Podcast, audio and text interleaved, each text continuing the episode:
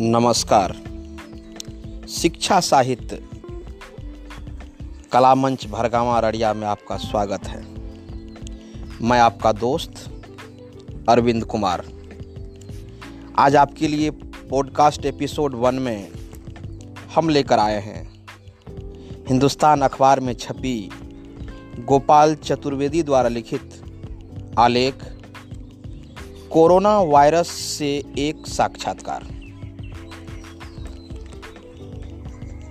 Corona से भेंट आसान न थी। कई संक्रमण पीड़ित इंसानों, अस्पतालों और सुरक्षा कर्मियों की नज़रें बचाकर जब हम इस वायरस के पास पहुँचे तो हमें अपनी चिंता थी। कहीं यह दुस्साहस हमें मौत के मुँह में न धकेल दे। हमने उससे एक सुरक्षित दूरी बनाकर प्रश्न दागा। क्या आप अपने हत्यारे कर्मों की व्यस्तता के बीच दस मिनट का समय देंगे? चैनल का माइक देखकर उसके चेहरे पर मुस्कान खिल गई। उसने कहा, हम हत्यारे नहीं, समाज सुधारक हैं जनाब। हम सिर्फ़ आबादी की गुणवत्ता सुधारने आए हैं। बूढ़े और कमज़ोर जाएँगे, तभी तो नौजवानों की भूमिका बढ़ेगी।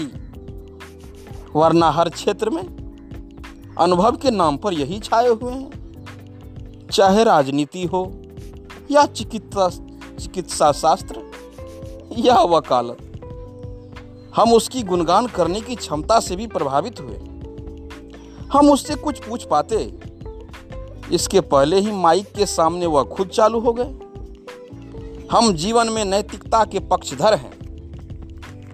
हमारी आहट सुनते ही देश में दारू से लेकर भाँग गांजा, चोरी, डकैती सब बंद है।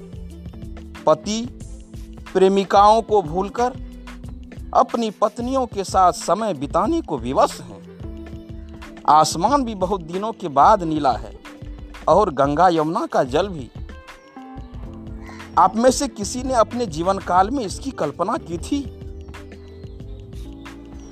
हम कुछ कह पाते कि अपने पास से गुजरती नर्स का शिकार अपने साथी वायरस से करवा कर वह फिर अपने गुणगान में लग गए। हम समदर्शी हैं। मुल्ला, पंडित, निर्धन, धनवान, सब पर हमारी समान नज़र है। इसलिए यह कैसे संभव था कि हम सिर्फ़ बुहान तक ही सीमित रहते?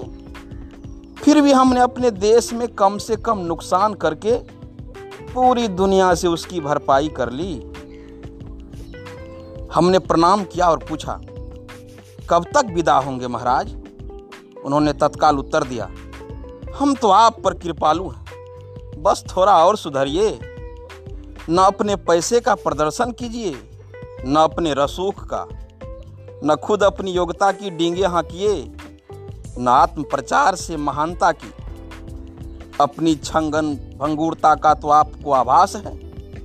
यह कहकर महाराज कोरोना अंतर ध्यान हो गए।